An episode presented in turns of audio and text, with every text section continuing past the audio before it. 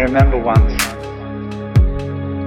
I uh, was looking in the open air and one of those glorious little thistledown things came and I picked it up like that and brought it down and it looked as if it was struggling to get away just as if you caught an insect by one leg like a daddy long legs or something of that kind.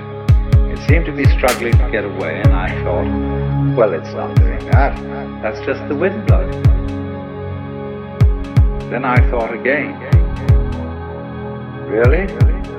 Only the wind blowing? Surely.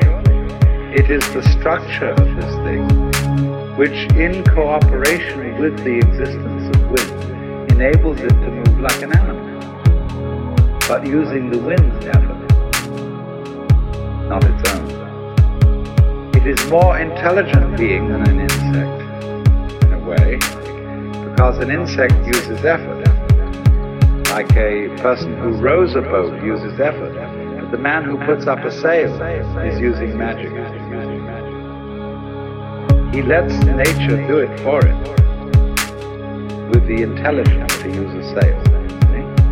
That is the most highly skillful art of all. That is Taoism perfection. perfection, perfection.